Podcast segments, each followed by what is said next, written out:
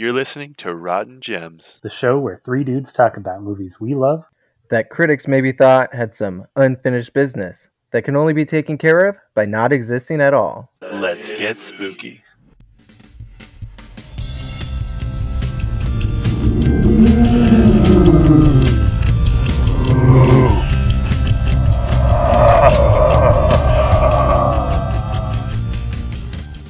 If you're still listening, whether it's on purpose or like you're not too good with mornings, so you invented a machine to help you get up and at 'em.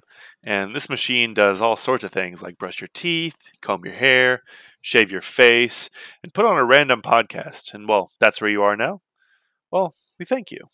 And who exactly is we? Let me introduce you once again to my Rotten Gems co-hosts. I'm Keenan. And I'm Marcus. Sup guys, I'm Brett. Give me four? That's right. Today we are doing a special Halloween episode where we're talking about Casper, starring Bill Pullman and Christina Ricci. For those of you at home, if you haven't seen this movie and you want to keep listening to us, just know, once again, you will be spoiled. This is a movie that came out in 1995 though, so if you needed one, here's a spoiler warning for a 25-year-old movie. Now Keenan, Marcus, you guys have seen this movie, right? Oh, yeah. I love this movie. Like, Hilary Duff is probably one of my top 10 favorite actresses. And seeing her in Casper v. Wendy blew me away. I'm so glad we rewatched that movie. Keenan, have some news for you, bud. Wrong movie. What? You guys watched the first one? Yeah, the better one. Ooh, pause the recording. I gotta go watch the movie real quick, and then we can jump back into this, I guess. All right, we'll be back in a minute, guys. And we're back. So, Keenan, how was that for you? Wow. Wow. That's wow. How to compare? I can't even put this in another, like, the same category as Casper v. Wendy.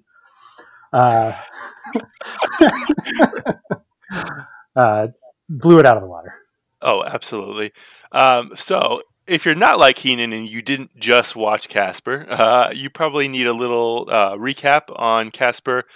So here is a little synopsis we found from Flixer. It says, Casper, voiced by Malachi Pearson, is a kind young ghost who peacefully haunts a mansion in Maine. When specialist James Harvey, Bill Pullman, arrives to communicate with Casper and his fellow spirits, he brings along his teenage daughter Kat, Christina Ricci. Casper quickly falls in love with Kat, but their budding relationship is complicated not only by his transparent state, but also by his troublemaking apparition uncles and their mischievous antics. So I feel like this synopsis is great, but it leaves out the villain of the movie. Like, surely uncles were great, but they were not the villain of the movie. You're talking about the teacher? The teacher is pretty suspect. The teacher. What was the girl's name? Anna? Gotcha. Amber, yeah. Talking about Kerrigan Crittenden, which is the interesting name for a villain. I've only ever known of one other Crittenden, and that was Spencer from Harmon Quest. As soon as they said Crittenden, I was like, hey, I know that name. But let's talk about the ghosts in the room here. And let's get on the scoring of Casper. Now, Casper scored a 51% on Rotten Tomatoes with a 49% audience score and a 6.1 out of 10 on IMDb. Now, that's 6.1 smellograms, 6.1 flesh flood alerts, or 6.1 pieces of crumb cake out of 10. Kind of odd to me that critics actually beat the audience score in this one. It's kind of interesting. Yeah, I noticed that too. I think that's, I mean, I don't know for sure because I don't pay that much attention to it, but I'm pretty sure that's one of the first ones that we've done so far where that's the case. Now, I don't know about you guys, but I absolutely love this movie. And even on the rewatch, I expected to not like it as much. And it's still way up there for me. So then to see that it was rated so poorly, it just baffles me entirely. I don't know. What are you guys thinking? Initial ratings versus rating now? Yeah, I this is actually something I brought up with Marcus outside of the chat, talking about how I was nervous. Whoa. You guys talk outside of this chat? No, we don't. Of course we don't. Whoa! Be cool, Keenan. Marcus, he knows too much. We'll be right back after we settle a domestic dispute, guys. And we're back. What you don't understand is, we're back. We had to take care of Brett. So we'd like to introduce you to our new host. Still Brett, but with less memory. What's up, guys? How's it going? But anyway, what you guys were discussing. This was something like I was nervous going into because I do remember loving this, but I felt like this was going to be a movie that I loved because I watched it as a kid and thought that it was going to lose a lot watching it as an adult, but I enjoyed it thoroughly this time around too. I think I'm going to be a little bit of a man out on here because, I loved it as a kid. Watching it, there's a lot of funny jokes that I still made me laugh. You know, the three ghosts still made me laugh. Some of the things they say, but some of it kind of lost my interest. I don't know if it was also because I was watching it when I was pretty tired, but I probably lean closer to the 50% just because it really, sometimes I maybe be in the mood for it, and then half the time I probably wouldn't be in the mood to watch it again. So Marcus is the culprit here. Okay, I see. Hey, I gave it a 50%. Not a 49. You can't blame me on that audience score. So, Keenan, I know you said you still liked it, but what would you rate it now? It's definitely not high as a rating. I'd probably keep it in, honestly, low 60s, maybe 63. So, I mentioned it before on an earlier episode we did. When I was a kid, I owned just a handful of movies. And I last time I was I owned three movies and they were all Aladdin. Now that's true. I did own all three Aladdin movies, but I had a few more in my collection. One of them was this movie. One was I think The Emperor's New Groove was one, and one was A Knight's Tale starring Heath Ledger, which for some reason I've watched over 100 times. Oh, with good reason. That's why it is going to be featured here as well in the future. Oh, I sure hope so. But I absolutely love this movie as a kid. 10 out of 10 for me. Watching it now, obviously, I'm an adult and things that resonated with me very well as a kid don't stick up there. But I still, again, think this is very good. I wouldn't put it lower than a 7 out of 10 for me. For reasons that we'll get into here. But again, if you're listening, tell us what you rated this movie. Before we jump into the movie, I feel like we really need to talk about something so we can see where all of us are landing on this discussion. And it might be something where we actually end the podcast here and never talk to each other again. I'm ready for it. Do you guys believe in ghosts? Ooh, going right into this. I'm gonna let you guys answer this first. I'm going to say that I do not believe in ghosts, but I'm not someone who's ghosts don't exist, blah, blah, blah. I just don't believe in them. All it would literally take is for me to see one thing that I can't have a possible explanation for, and I'm on the other team. So I guess you could say I'm agnostic to ghosts. I don't think they exist, but I could be proven wrong. I don't believe in ghosts, but I'll say that if I watch some kind of scary movie about ghosts, you best believe I'm going to be freaked out that there's a ghost in my room when I'm trying to sleep in the middle of the night. It's always right after you watch a ghost movie that every time you hear a sound, you're it's a ghost.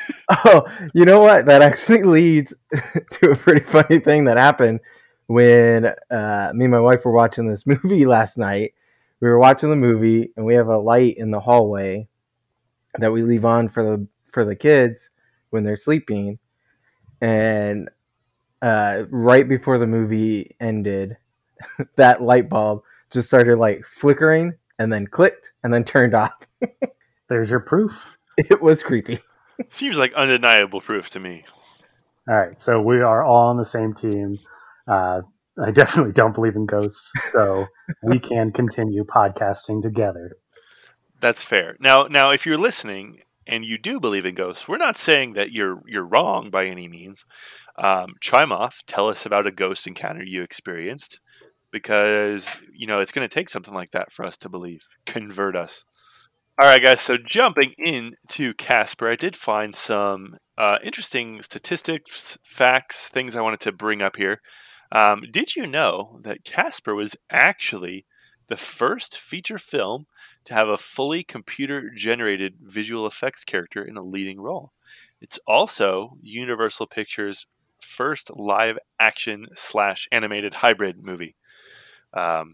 So 1995 was when that was. So I don't know about you guys, but I was the ripe old age of 3 right then and there. 6. Let me guess, you guys saw this in diapers together. I was not in a diaper at 6 years old. Okay, likely story. Wow, damn. A little bit of a humble brag right there, but I knew how to use the toilet at 6 years old. Wow. Marcus casually mentions that he's better than all of us. I'll get it one day, but I mean, it's hard. You just never know. Like, what if you have to go in the middle of the night? How am I going to know that I need to go unless I'm wearing my nighttime diaper? Marcus. Answer the question. It wasn't rhetorical, Marcus. When you know, man. When you know. What's also interesting is, so Dr. James Harvey, main character played by Bill Pullman, there was a time where it may not have been Bill Pullman. Actually, several people were offered the role but declined. The list includes John Ritter, Tom Hanks, Jim Carrey, and Tim Allen. The name that shocked me the most was Jim Carrey. And not because, like, wow, Jim Carrey's a huge star, but my thought was, Jim Carrey passed on this? He passed on a movie? Yeah. Especially one in the 90s? What was going on? He must have had something else, like, cooking up there. Yeah, I'm surprised they didn't go for John Travolta.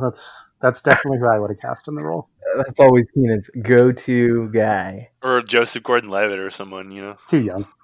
He would have been the love interest for Christina Ricci. He could have played Casper. One person I'm surprised they didn't try to get was Ben Stein. Instead, they just had Ben Stein play Ben Stein. Yeah, literally himself. In every movie. Can you explain Ben Stein to me? Like, I looked at his IMDb and I cannot figure out what he's done to get this level of notoriety. Except for the Clear Eyes commercial. I was going to say, whatever he's done, you bet he's had clear eyes while doing it. I completely forgot about this. It's all Ferris Bueller, man. Yeah, but Bueller, that was like 10 seconds. Bueller. Yeah, why is it that we remember the Clear Eyes commercial more than any other role he's ever done? The show I remember was the Win Ben Stein's Money. That Comedy Central show, I think Jimmy Kimmel was the host. Yep. You just made that up. This is 100% real. Didn't they have to go head-to-head with him at the end to win? Yeah, they did. It was like the quickest to answer, like 10 questions or something like that. They both get the same 10 questions. It was a pretty legit show. Except for the fact that if it's 10 questions, they could easily have given Ben Stein the 10 questions before the show. They wouldn't do that. He's already a genius as it is, with a sultry voice. But that just makes me wonder, how people get into acting and what it takes to be an actor. Because he's considered an actor, right? But is what he's doing acting? I mean, is what Ben Affleck does considered acting? Whoa, hey. Ben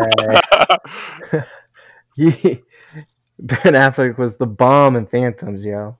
I was gonna punch you through this virtual call if you said Daredevil. He was a legit Batman though, and I'll fight anybody who says otherwise. I will say that he was good in The Town. I did enjoy him in The Town. That was pretty good. And welcome to the Ben Affleck podcast. Ben Gems. On top of the role for James Harvey, this movie actually did surprisingly have a lot of good cameos throughout the whole thing. Seeing them now, as an adult and knowing who the actors are and whatnot, it kind of surprised me that they did have this many cameos, they had the money for it. But then again, remembering it was Steven Spielberg produced and it was a Universal movie and whatnot, They all make sense. Obviously, you have the Dan Aykroyd Ghostbusters cameo in the very beginning. That was funny. One thing I wanted to say about Dan Aykroyd was it's around Halloween season, and I've been listening to Halloween music with the kids, and I was listening to the Ghostbusters song, and you know what? Dan Aykroyd shouldn't be afraid of no ghost. Is that a double negative? It absolutely is. And as I was thinking about it, it's like, does that mean he's afraid of all ghosts? I ain't afraid of no ghosts. I think you should be afraid of ghosts because, I mean, I know they say it through the movie that ghosts can't hurt you various times, but ghosts can clearly hurt you. Casper legit almost murders Kat in the movie. Also, I like how Dr. Harvey's like, ghosts can't hurt you, and then proceeds to sword fight with three of them. As if, like, one of those couldn't accidentally puncture him. And, we'll get to it to the end, but, I mean, what, Kerrigan? True. She, like, rose that dude, dibs. Also, the pastor? I'm pretty sure his wound was fatal. That is a bold way to start a kid's movie. Turning a man's head around 180 degrees and murdering him. Now, I remembered that scene before we went into it, and I didn't think at the time, like, I didn't remember it being scary, you know what I mean? Like, now, like, remembering, wow, if they turned someone's head around, like, he has to be dead, right? But they purely played it off in a comedic fashion. But, and then, like, I like how they did that, and then, like, 2 minutes later, like, yeah, ghosts can't hurt you. I'm like, were you there in the last scene, bro? That looked painful. Yeah. Maybe the ghosts didn't physically touch them. We can assume he died, right? He just got so spooked. He turned around too fast. They were like flying in a circle around him. He got confused and he just followed him with his eyes. And what will happen is if he jumps up for 3 seconds, his body will actually spin back into place. Very cartoon-like, yeah, absolutely. You know, that could make sense. But yeah, I for some of the notes that I took down when watching this movie, that was one of them. I wrote, "How is that dude alive?" He had to stay alive so he could record his voice lines for Atlantis, The Lost City. Yeah, that was another thing. When rewatching it, and you see that guy, and he delivers his lines, and they obviously stick out. And you're thinking, okay, that guy's probably famous at the time. I looked up his IMDb; really wasn't in much besides Atlantis. Well, he's a Saturday Night Live guy at the time. That was his character from Saturday Night Live. Oh, okay. I didn't watch it then or watch it now. I watched it today just to see what it was. So I guess technically he would have been a good cameo too, because he was really only in for that one scene. This was also, I don't know if you guys knew this, Brad Silberling directed this. Does that name sound familiar to you guys? Oh, so familiar. One of the greatest directors of the greatest movie of our lifetime. Which is what? I don't know if anybody listening's heard of it, but a little movie called Land of the Lost. Oh, if only someone would talk about that movie in a positive fashion. One thing I want to say about Land of the Lost is a pretty underrated movie. Check out episode 4 of Rotten Gems. You won't be disappointed, or you will. There's a good chance you will. Only one way to find out. Lots of good cameos in the movie. It was kind of delightful to see as an adult, like, because obviously I watched this as a child, and all of those names and faces went over my head. Did you guys watch anything in this movie that surprised you today? I don't know. What do you mean by that? Like, I like watching movies that I watched as a kid and seeing some of the adult jokes that went over my head, or I just didn't pick up on it. And I did catch a few in this. But mostly the thing that surprised me was like, oh, really? Wow, Mel Gibson and Clint Eastwood had a cameo? That's not something I would have paid attention to when I was a kid. You know what did surprise me as an adult is, so the whole scene I know I'm kind of skipping ahead here, but the whole scene when she goes to school for the first time and they're like talking about this Halloween party, which seems like it's only for the class. Right. I have so many questions about that party. Oh, yeah. So the popular girl was going to have it at her house. And then when Kat tells them where she lives, the kid was like, check this. And then just volunteers Kat's house to be the location of the party. And then on top of that, not only does he volunteer it, the teacher is like completely okay with it. He's just like, okay, let's take a vote. I was pushing onto that too. Like, that teacher was a little suspect to me. Like, they were making jokes at Kat's expense. And if you look in the background of the teacher when they text Kat, he's still laughing at the jokes. Control your class, man. He, like, today's standard, that teacher, like, making fun of and laughing at a student, like, can you imagine, like, what that would look like today? You know what I mean? You're fired. Hands down. Yeah. And he does it again at the end of the movie when Amber and the boy... Vic. Yeah, Vic the Dick. They, when they are pretending to be whatever they're pretending to be, a mummy, I guess, I don't know. And they get chased away by the ghosts and they fall, and Amber... most likely has a concussion. He's just like clapping. But also, can we talk about that? Like, so that was their big plan, right? So everyone gets invited through the front door, but they're like, no, we're going to go through a window, and we have this big plan. What is it? Like, I was trying to figure out what their plan was, and it was to scare everybody, right? And their way to do that was for her to sit on Vic's shoulders. At a Halloween party where you would expect to be scared. She's 5 feet taller than she was before. What happened? I'm terrified. Like, that was the big plan? I don't know. I failed to see the payoff in that. And they plan it.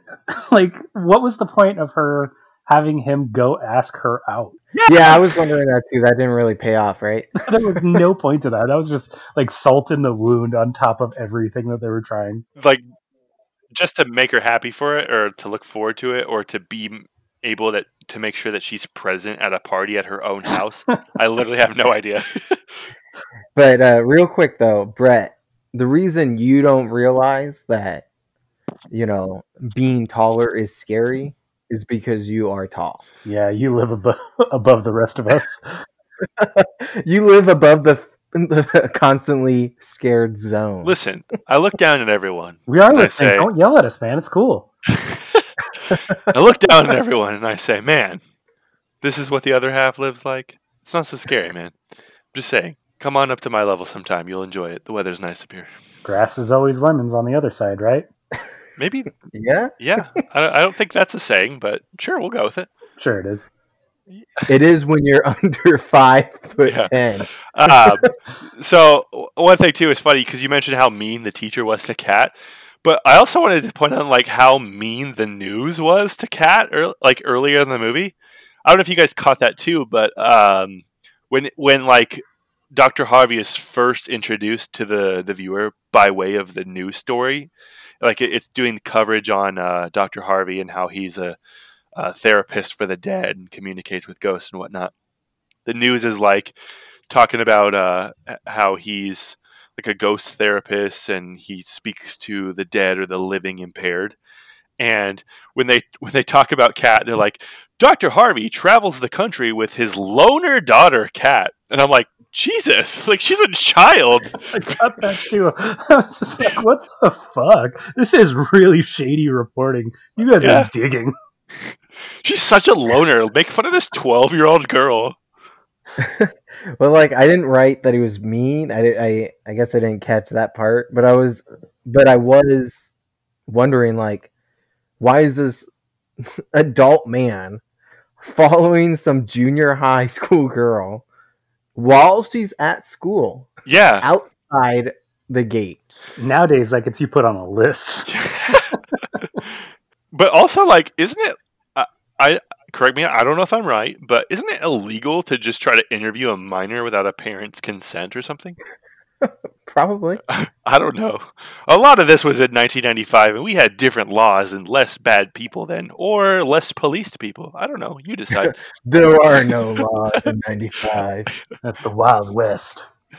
But also, one thing I thought was funny, because, you know, he does that story, and that's how, you know, so Casper sees this story and is like, oh, I know, let's get Kerrigan to invite them here. So he flies across the state, I don't know, which is interesting because the ghost laws in this movie are very lax.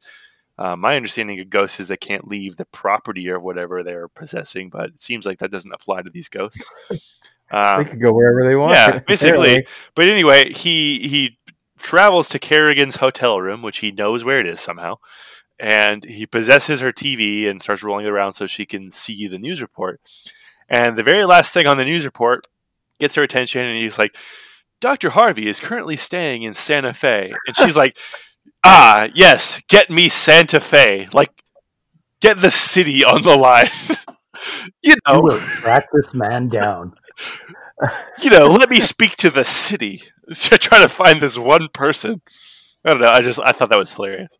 I noticed the same thing. I was like, first of all, why did hard copy include that Santa Fe thing? I like that. Yeah.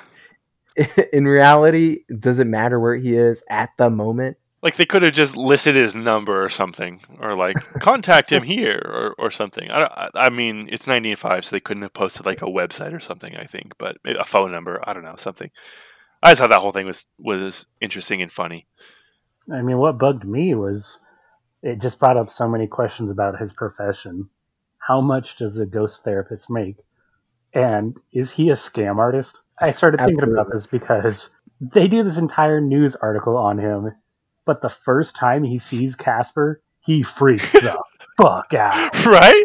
You'd think that somebody that does this for a living would be like, oh yeah, a ghost, okay.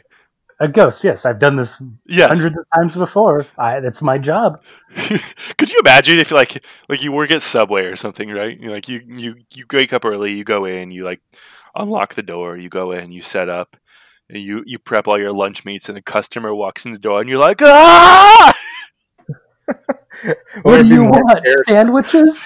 Yeah. It would be more like if he was actually scared of the sandwich itself. Yeah, and then doesn't he pass out when he sees the uncles? I don't know. He sees Casper and freaks out, and then he sees the three uncles. They actually like try to scare him, and then he just straight up passes out. And then that's when he wakes up and has a sword fight with them. One ghost I can handle.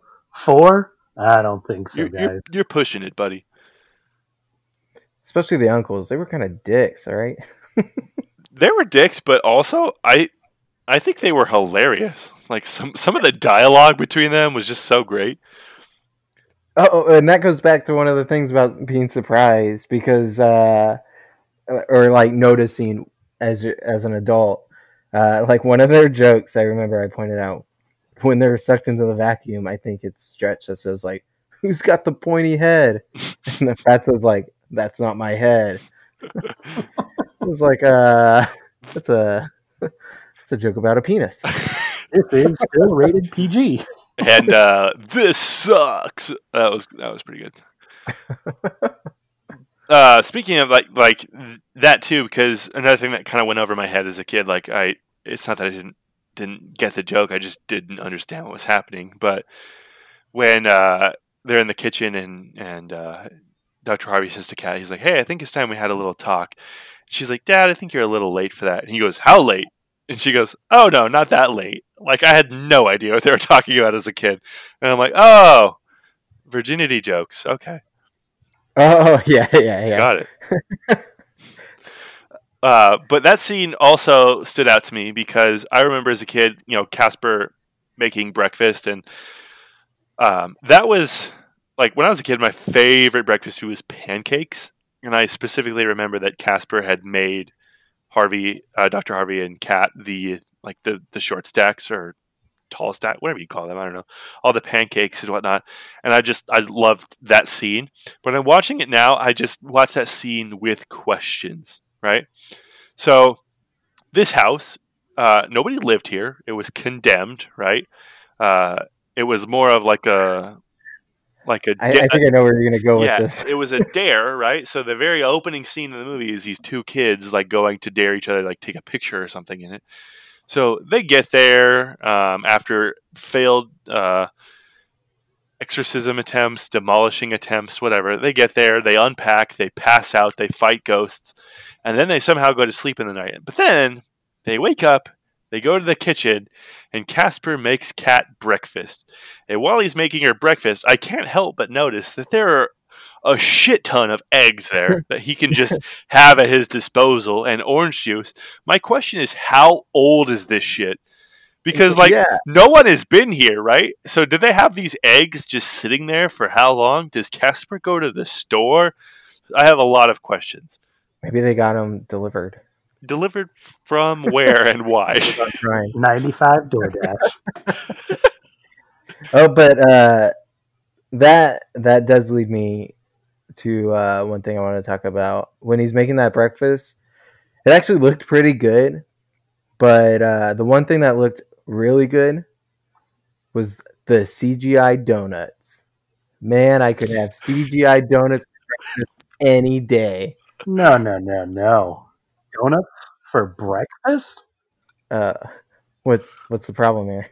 Donuts are for dessert. Why would you eat donuts for breakfast? That is a sugary treat. This is outrageous. Hit record. Don't you put powdered sugar on your French toast, kid? Oh boy, hit record. We're gonna fight again. This is the third time we're gonna fight tonight. And we're back. We had to make up over a nice breakfast dessert donut together. We comboed it. We're all good now. Can we compromise and say we eat it at noon? Or is that too much? We can record again. we have to go somewhere right in the middle. So what, like 3 o'clock? So if you wake up at noon, you have a donut at 3 o'clock. I don't know. We'll ponder this. We'll figure this out. Did it bug you at all that I know Casper is a ghost, but he manhandled all that food. He put orange juice through his hands. I don't know if I could do it. Yeah, every single bit of that orange juice was touched by Casper's ectoplasm or whatever that is. Ugh. I don't know why, but that word just grosses me out. South Park, we have to get our reference in. Yeah, nice. It's ectoplasm. Yeah. There was a ghost. One thing though, I wanted to get back to because I want to make sure we don't skip over. When you were talking about how Casper somehow traveled through the telephone wire and stuff, and you were asking like there are no laws for these ghosts. That was one of the things I wrote down too. I was like, there's no rule set on anything that these ghosts do. Sometimes they can touch. Sometimes they can't. Sometimes they can hold things. Sometimes they can't. And it's very confusing. Yeah. One thing I wrote down too, because remember when Casper is asking Kat, he's like, what does Vic have that I don't have? She's like, I don't know, a pulse. And I was like, oh, burn. And then, after all that, she's like, I don't know, what about a reflection? And then Casper looks in the mirror, and he doesn't have a reflection. But then, at the end, when Amber and Vic are in the room, getting ready to, I don't know, be on stilts or some shit, they're scared by looking in the mirror and seeing the three uncles' ghosts. So do ghosts, or do they not have a reflection? That is unclear.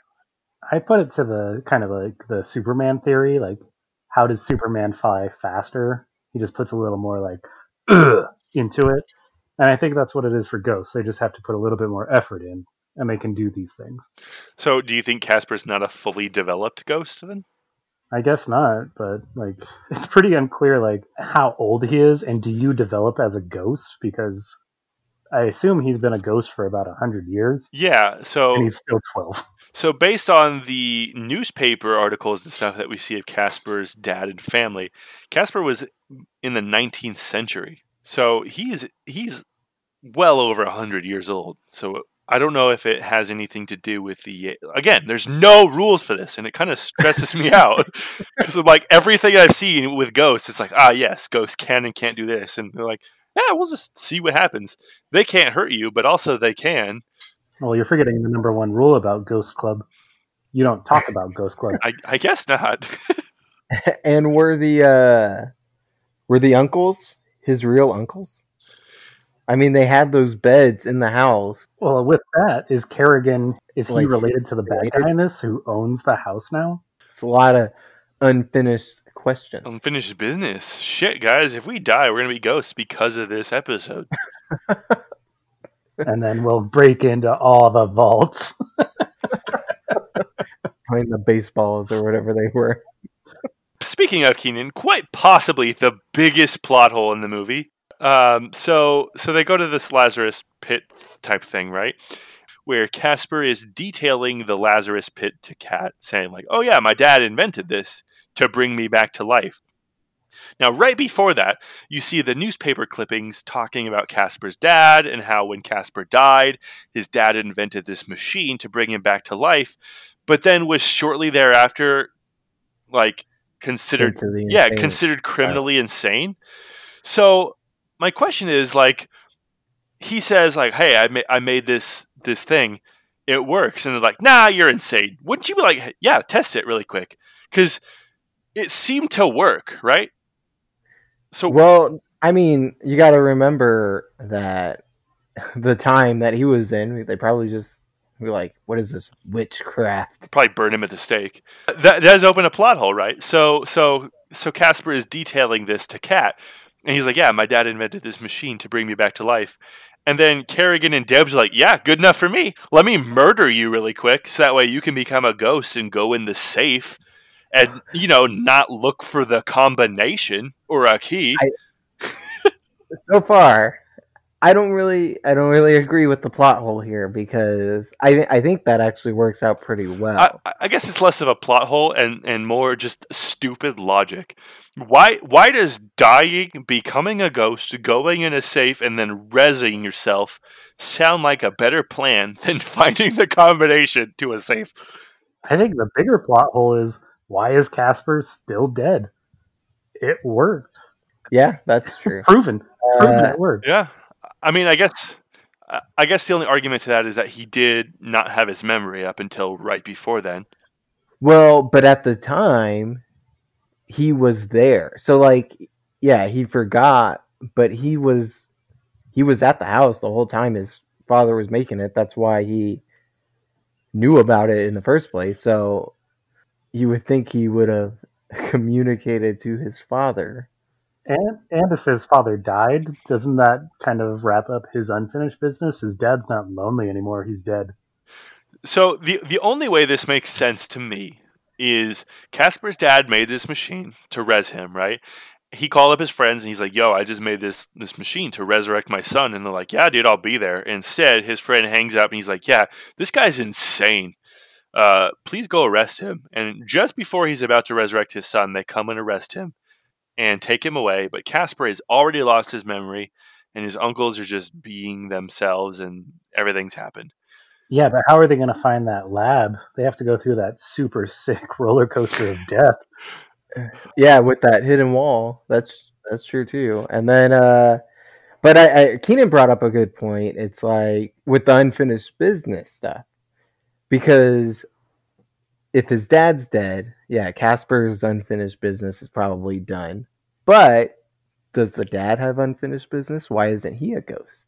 Whoa. You would think his unfinished business would be bringing Casper back to life. Wow. I didn't thought about that. Layers in this movie, man. Right. So many layers.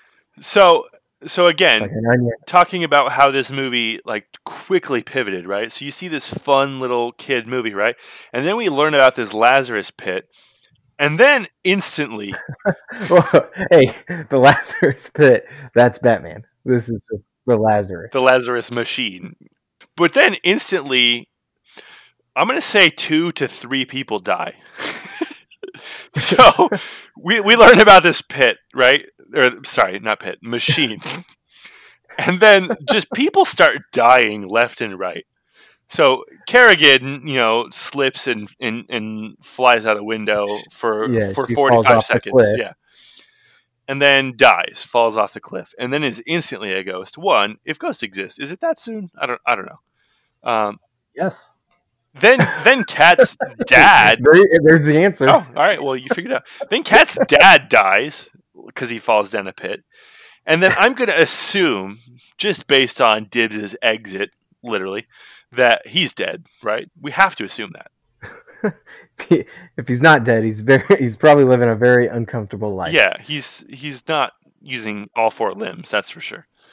Yeah, that was a question that I had too. I like, why do some people turn into ghosts like instantly? Again, no rules, and I hate it. Well, what bugs me is like Bill Pullman's character dies. Is his body still in the trench? Because he gets resurrected.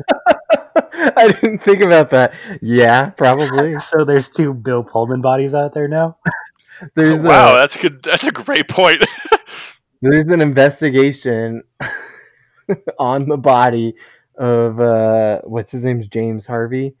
And while James Harvey is alive and living. Just one day he's going to be walking down the street and the cops are going to be like, whoa, you're supposed to be dead. What's going on? Also, can we talk about that? So the ghosts have this bar that they like to hang out at, right? And they're not like being secretive about their being there, right? But there's also other patrons in the bar. So like, yeah. So like, are these other people at the bar just like, yeah, those are the ghosts, that have, just ignore them. They're drunk out here. They don't know if they don't realize it. But if you die drunk, do you stay drunk forever? Because that's what it seems like.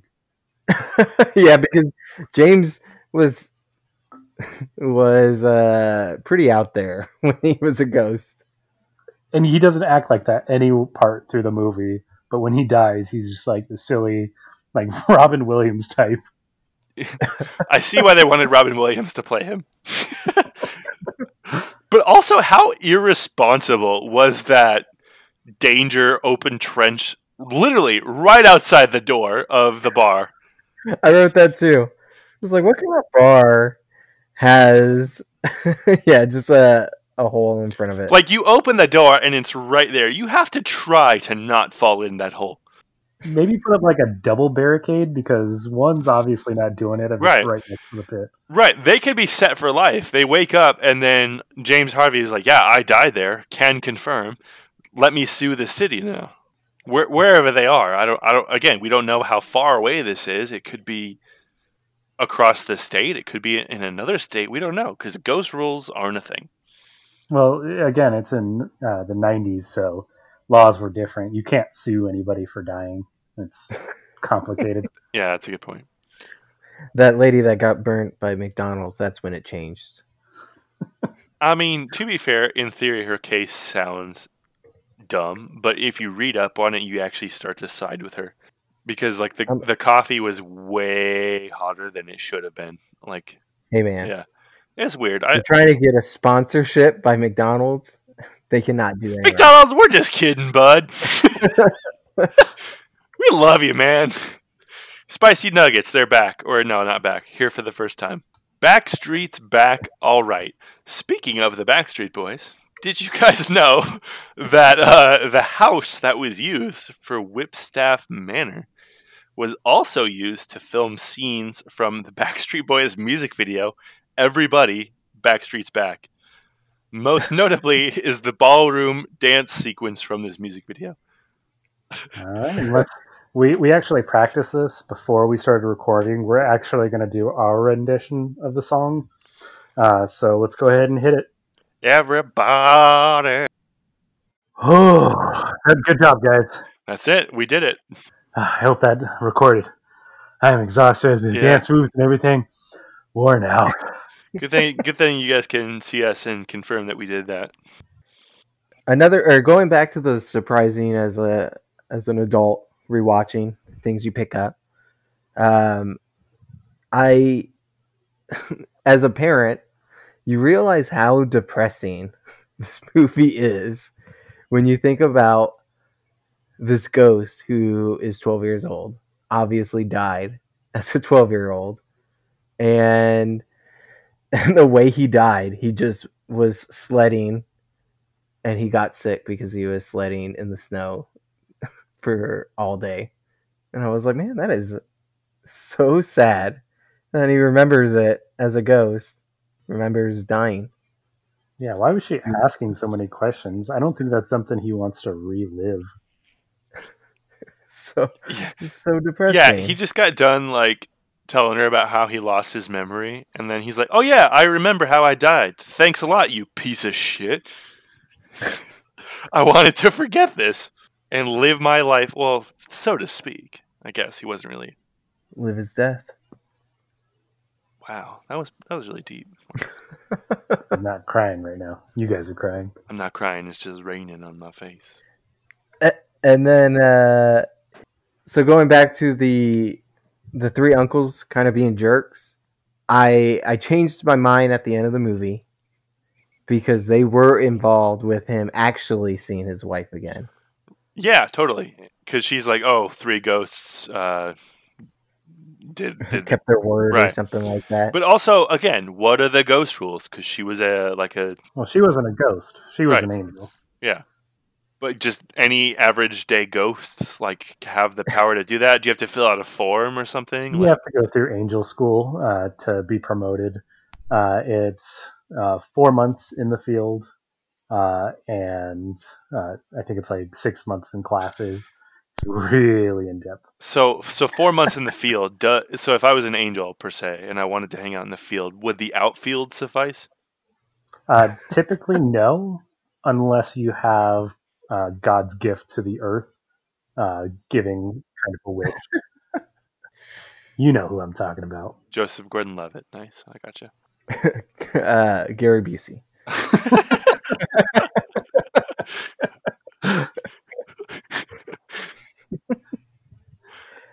Okay. Couple last things that I noted on my watch through. So at the end, they're having their party, and Casper finally gets like his actual body so he can dance with Kat. And they dance, and they start floating in the room. And nobody freaks out during that. If I saw somebody floating in the middle of the room dancing, I would freak out. All the freakouts are held until he turns back into a ghost, and they're like, "Whoop, that's too far." Well, no, what's even funnier is before he turned back into a... Because I saw that too. I was like, oh, wow, they're floating. Yet no one's paying attention. And then in the very next shot of them, they're standing back on the ground, and now everyone's looking at them. Like, oh, yes, it's so weird. Missed it. It's so weird to see people dancing. Ah, he happens to be a ghost. Good thing I was looking. And yeah, that reminds me of another thing I wanted to say was about that party. Not only did they all invite themselves to that house, when they came to the house, like they all came at once, again with that sus teacher in the front row, there was like nothing ready for the party. And then later on they come down and there's like lights, there's a DJ, they're playing music. Like, do they bring all of that stuff with them? She just had to provide the house. So it's funny because, like you guys said earlier, during the classroom scene is when they decided that it's going to be there. And you're like, yeah, so when the doorbell rings, it's just the class that shows up. But later, when... So it's interesting. They're in the Lazarus Pit area, and then Kat jumps in the chair, and Casper pushes her back up the maze, like backwards. As soon as she gets to the top, the doorbell rings, and she goes and lets the classmates in, right? And she's like, "Okay, make yourselves at home. I'll be right back." And then she goes literally right back down to the Lazarus Pit. I'm like, "Did you... where you were running from?" Yeah. Like, Like, why did you come back up unless you knew the doorbell was going to ring? But anyway, that wasn't the point of that. It was like that the class was the ones who was at the door. Like, everyone arrived at the same time, which hosts a party. No one's going to arrive at the same time. But then later on, when she does come back, there's a lot more people there. A ton of people. Which infers that the school is there. But again, the whole decision of where to host this party was just made during this one class. What kind of power does his teacher have? I don't trust him. He's probably the true villain of the movie, endangering the lives of these kids. Yeah, there's ghosts here. It's a this is like an urban legend. People like don't come to this house, but yeah, let's let a bunch of kids go here that are in middle school. Hell yeah! And you know what? I literally just thought about this. The dude was dressed like the devil, wasn't he? For his costume, symbology, dude. Maybe he was the devil in disguise. Brad Silberling, if you're listening, please shed some light. I know that you've been doing a lot since 1995. But if by some chance you have the answer to this, let us know. I'm pretty sure he's listening. He has to be, right? Like, what else could he be doing? Land of the Lost 2. Last thing before we move on, I have one of my kind of crazy theories that I feel like I come up with too often. Do you guys think that this is a prequel to Black Snake Moan? I feel like if I went through this, I would be on drugs like crazy. So, fun fact, I've actually never seen that movie. But what's funny is we watched a movie growing up. One of the trailers on the DVD was Black Snake Moan. And I just remember seeing Samuel Jackson, this crazy dude, and Christina Ricci. And that's what made me pay attention, because I owned Casper. And I, again, watched whatever movie that was a million times. I can't remember what it was. But I've seen the trailer to Black Snake Moan probably more than anybody else has. Which is funny because I've never seen the movie. Enough to fill the runtime of Black Snake Moan. Exactly. Did you guys see it? I've never seen the movie, but I do know the premise is that she's on drugs and like Samuel Jackson's trying to like put her through like hardcore rehab.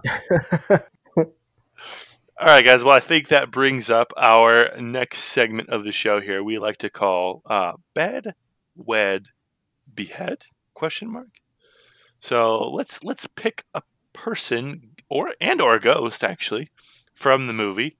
Let's pit them against each other and see what we would decide. Who do you guys got? All right. I will go with Stretch. Okay. Okay, I see where you're going here. So I'm going to go with Fatso. Okay. I see the obvious choice here, and I'm going to take it. I'm going to go with Dibs. You bastard. Son of a bitch. Give me a drink. All right. Bed, Wed, and Behead. Well, I think I'm going to wed Dibs. He seems like a loyal guy if you don't treat him like crap. Oh, yeah. He put up with so much arrogance. He wasn't like... What was their relationship? Were they like actually a couple? Like, I didn't understand his relationship. Close personal friend. I felt like he was like her lawyer or some shit.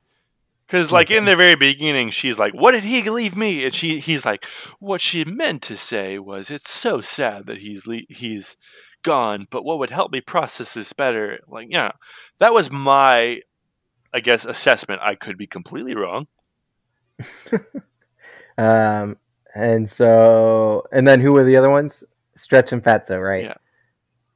Well, the ghost. If you're gonna kill the ghost, and by that I mean get rid of him, so they cross over. Yeah. I say Stretch, and then I guess by elimination you bed Fatso, which. Not necessarily the. To be fair, what I was going for, but to be fair, Fatso did look good in a dress. And he's got that cushion for the push. Yeah. No, I agree. 100%. All the same reasons. Yeah, I mean, I feel like it'd be hard to marry somebody without a pulse, but I could be wrong. I've never tried it. You could check out people on like TLC, True Life, like I Married My Car or some shit. I think that was the Man Show. That's the Man Show where they talk about marrying their car. Isn't that the one that Curtis Connor did a video on? Mansers. Where do you get free car? Where do you get free beer? The landfill. Please don't bring that show back. It was canceled for good reason. All right, yeah, I completely agree. We gotta marry Dibs. He's a stand-up guy, and like you said, like don't treat him badly, and he'll be there for you. He seemed pretty loyal, and Kerrigan did treat him badly, and he was there for a little bit. He deserves better. Justice for #justice for Dibs, guys. He's got that Monty Python humor. It'll keep you laughing. Yeah. So we are all in agreement here. It's the time we move on to our next segment here. We like to call 6 Degrees of Who. So I'm going to pull up a random celebrity list here and pull someone, whoever this computer algorithm decides. In the meantime, does one of you want to pick someone from our movie where we will start? I sure do, because I'm hoping this gets a impression from you, Brett. Okay. I want to start with Brad Garrett. Oh. Okay, you want a Brad Garrett impression? All right, here we go. No. I want an impression of somebody he's acted with. He's acted with? Uh-huh. Let's see. He was on a long-running show with this person. So I'm guessing you want me to do Everybody Loves Raymond. All right. All right, so my Ray Romano impression. All right, here we go. Deborah! I have never heard your Ray Romano impression. Pretty good. That was basically the show, right? If I pull up the script, I think that's all you're going to find. Like that's 80% of the script of Everybody Loves Raymond. All right, fine. We'll go Brad Garrett too. And our random celebrity list here says we're going Brad Garrett to Jessica Chastain. Jessica Chastain. Not Jessica's Chastain. Jessica's Chastain. Oh, okay. Gotcha.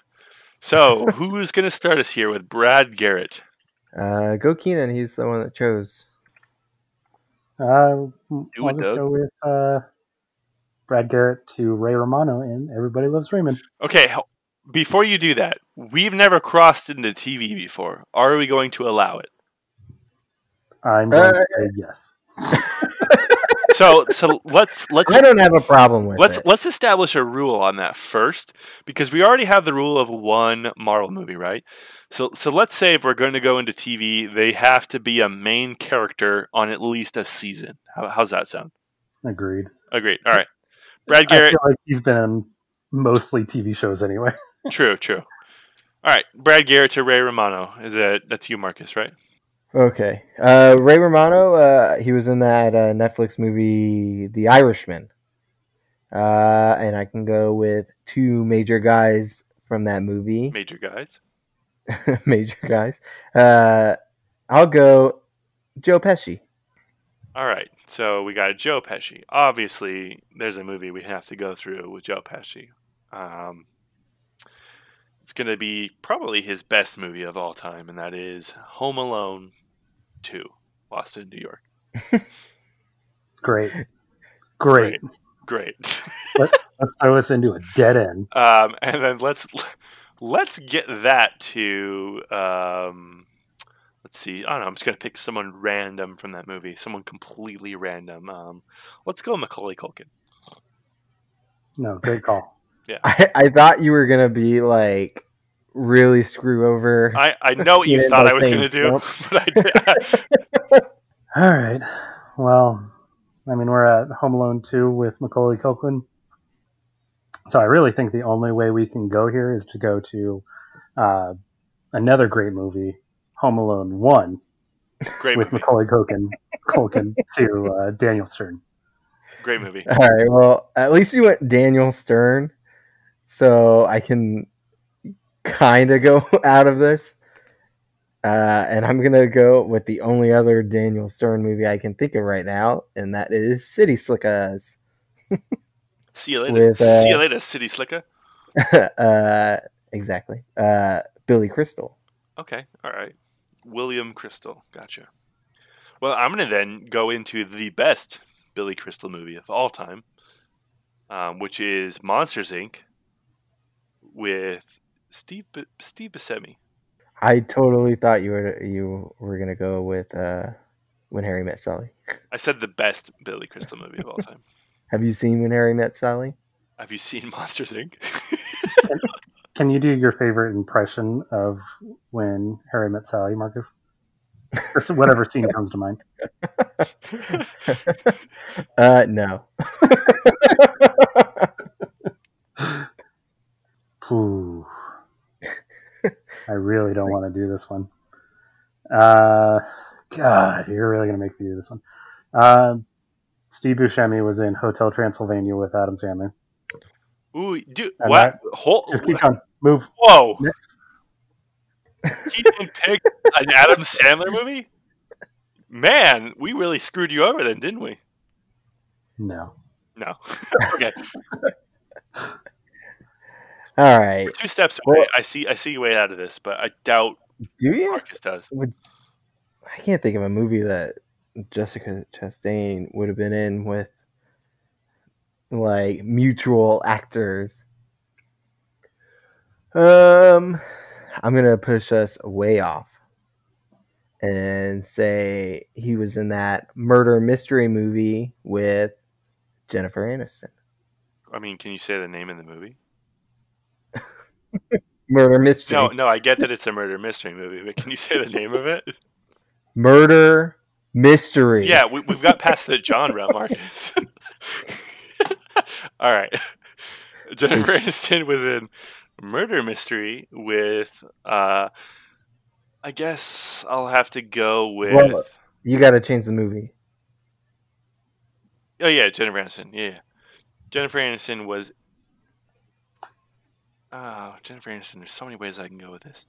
All right, I see a way out to Jessica Chastain, but let's see. Nobody else does. I'm trying to get her to one person, and when you do, you'll know. Let's see. So we've got... Was this person in SNL? No, I wasn't going that way. I was going through a movie. Oh, okay. Jennifer Aniston. All right. Well, okay. Let's do this then. Jennifer Aniston was to Charlie Day in Horrible Bosses. Jessica Chastain, what can we connect here? I want to end this. This is a good one. This happens every damn time, except for when Marcus sees a way out and doesn't take it. Hey, I'm not the only one. Just the first one. Okay, I think we can do this. Charlie Day was in the Lego movie with Chris Pratt. There we go. No, hold on. I know what you're trying to do, but you're wrong. Are you trying to take this to the Jurassic Park? I think he is, but he's wrong. Nope. Okay. They look very similar, so I would not have faulted you on it. All right. Jessica Chastain, what has she been in? They were in a movie together. Were they? Yes. Were they? Yes. Chris Pratt and Jessica Chastain. Am I forgetting it? Wow. Do you want a hint? I can give you an ending hint. Well, give us the hint after. I swore you were trying to go to Jurassic World with Bryce Dallas Howard because they always get. I think I know. I know a movie now. Do it. He was in Zero Dark 30 with Boom. Jessica. Oh, okay. That was 12. 12. Okay, not bad. Not bad, but not great. We can do better. Possibly worse. Definitely better. Definitely worse. But maybe we've definitely done worse. Definitely worse. All right, guys, and now it is time for, again, my favorite part of the show where we read our best bad reviews of the movie Casper. What do you guys got? Okay, I'll go first. So I was having a hard time finding any like real good bad reviews on this. This review supposedly was in 2005, so 10 years after the movie. Maybe he was watching like a 10-year anniversary. I don't know. I'm sure the review was longer than this, but Rotten Tomatoes only shows you a line. And this guy, Scott Weinberg from efilmcritic.com, wrote a hollow and garish echo of the sweet little ghost. And frankly, I feel like he was just trying to write something that sounded smart to put the movie down. Wait a minute. You mean to tell me that critics try to upplay themselves by sounding smart? You think that critics find it easier to bash something than to praise it and get noticed for it? No. I know this is out there. A theory, but I think I might be onto something here. All right. I see you, Marcus. I see you. What do you got, Keenan? So I have Rita Kempley from the Washington Post, or as the cool kids call it, the WAPO. She says, as expected, its features extra spectral effects, slew of celebrity guest shots, and splendidly decorated sets. For all of that, though, the film is duller than a dead man's eyes. Reading that, it sounds like she actually enjoyed it quite a bit. I don't know how that got a rotten rating, but it, like going through like 90% of that rating, it just sounded like she was enjoying it. She's like, yeah, the movie was good, all right. And then it had these great guest stars and all these awesome special effects, but yeah, it sucked. Bold move. It sucked. Move. 9 out of 10. Yeah. All right, I've got one here from Jonathan Rosenbaum of the Chicago Reader, or the Chiree, as the cool kids call it. I think. I don't know. I was never a cool kid. I can't confirm. But Jonathan Rosenbaum says, it's not clear why Steven Spielberg's Amblin decided to make a live-action entertainment starring the least interesting and most saccharine of all of his 50s cartoon characters. Now, if you listen to our Land of the Lost episode, something I talked about in there... well, actually, let me back up. First of all, Jonathan, fuck you. Second of all, if you listen to our Land of the Lost episode, one thing I mentioned is that I feel like whenever you make a movie that is a remake of something, you're already playing with a deck that's not full. Because you're always going to get those people that compare it to the original, right? Like, it wasn't as good as this. Not as cool. Right. It's not as cool as the Casper I remember. Yeah, it's not as good as the Land of the Lost I remember. But it sounds like Jonathan Rosenbaum didn't even like the 50s cartoon character of Casper. So he's like, yeah, this sucks. But also, so did the 50s cartoon character. So it sounds like there's no way that Jonathan Rosenbaum would have liked this movie anyway. Unless it starred John Travolta, so... So my challenge to you, the reader or the listener, is to watch John Travolta movies. That's it. No, but to watch movies that you would like to see without an opinion before you see them. Like, it's a remake. Sure, you may have loved it. Realize that you're not the demographic anymore. This is a kid's movie, all right? It was directed to 3-year-old me. They made this with 3-year-old me in mind. Not you, me. So... keep that in mind when you're trying to review a children's movie as your adult. You know, you go spend your money, your adult money that you made at your adult job with your adult life to bash a kid's movie. What's wrong with you? I'm just sad. Get a life, jerk. Get a life or die and be a ghost. You know what your unfinished business is? Be a better movie critic. Do we know if this guy is still alive? I feel bad. We might be taking this too far now. I feel bad, actually. Sorry, Jonathan. But really, stop going into movies with opinions about something that you have seen that's a remake, right? Like, enjoy a movie for what it is. And if you can't, don't see it. And if you want to see it, don't review it. The deck is stacked, and it's never fun for anybody. All right? But with all that being said, guys, Casper, 1995, still a great movie. We think, at least. Once again, it did score a 51% on Rotten Tomatoes, which somehow still, correct me if I'm wrong, measures up worse to Michael Bay's Transformers, which again is at 58%. You guys are slacking on the critic reviews. So I give up. I'm giving up on them. They can't do it. You guys can't do it. We did what we could. We tried to pander to the audience. Keenan's trying to egg them on right now. No, I'm not, because I can't do it. They'll never do it. So if you're listening, go be a movie critic for no other reason than to review the movie Transformers. That would be our greatest goal in life, is to see this movie dropped lower than a 58%. Please do that for us. We've so far put several episodes, 6 in fact, of this podcast with the ultimate goal in mind of not fame, not money, not notoriety, but lowering the rating of Michael Bay's Transformers. And drugs. But those other 3 things would be pretty. Yeah, those would be pretty rad. Right, yeah. Yeah, I'm not against it. All right, guys. Well, I did want to ask you a question before we go. I wanted to gauge your feelings really quick. I wanted to ask you guys: did you ever feel the way that Priscilla Cow felt? That you'd feel like you're completely different. Almost everybody feels that way once in a while. But most of the time, I hope you can be glad to be yourself. That's really something to celebrate. Join us next time when we follow up with our 2nd out of 2 special Halloween episodes where we talk about Hocus Pocus? What? I know what you're thinking. That movie rated poorly with critics? It sure did.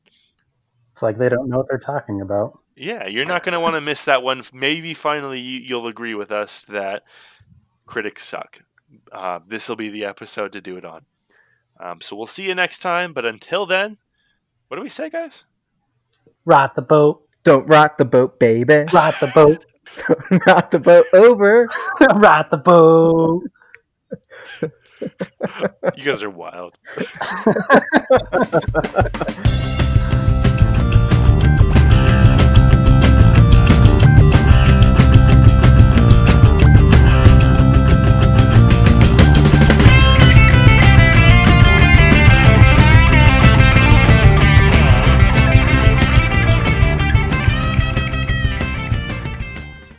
Who are you going to call?